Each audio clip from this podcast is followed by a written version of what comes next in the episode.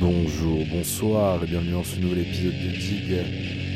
On va parler d'un de mes albums préférés et d'un de mes groupes préférés à la fois. On va mettre un peu de contexte juste avant sur ce fameux groupe pionnier d'un style de Stoner Doom, Electric Wizard.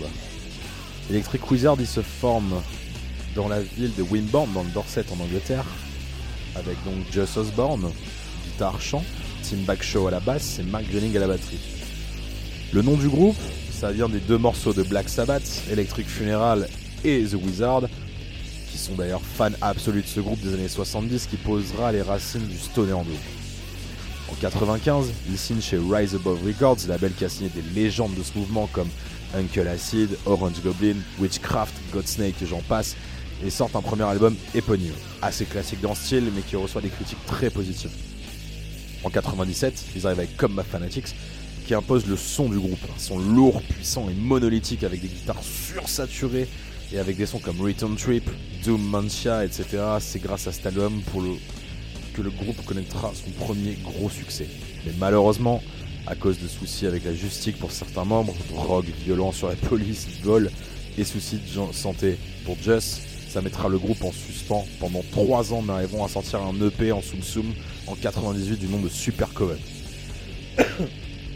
Désolé, c'est la bronchite. Bon, on y est. Je vous parlais de la bombe atomique qui débarque. Dog Throne, qui donnera même le nom d'un groupe plus tard.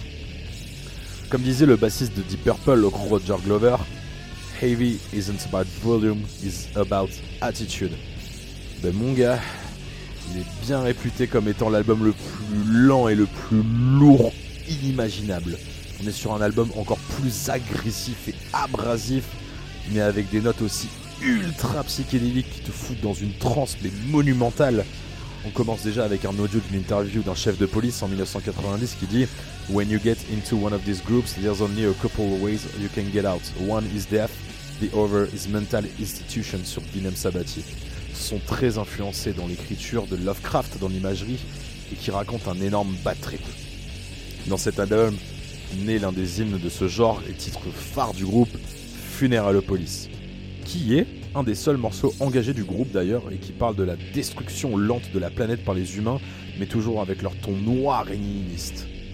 Pour les autres un peu références, il y a une référence à l'histoire de Golgotha, là où Jésus a été crucifié, Melectalus pour le diable, Barbara Yarn qui porte très bien son nom, qu'on écoute juste derrière, un son ultra barbare. Album influencé d'ailleurs par les vieux films d'horreur et de sorcières comme Mark of the Devil d'Adrian Oven. Et on finit sur une outro psychédélique bordélique de Mind Transferal. Cet album, en quelques mots, c'est lourd, c'est le bordel, c'est le chaos, tout en ayant c'est comme si vous prenez énormément de weed ou énormément de drogue et vous tapez votre meilleur bad trip. Je vous laisse du coup avec Barbarian et moi je vous dis à dans deux jours. Ciao les potes.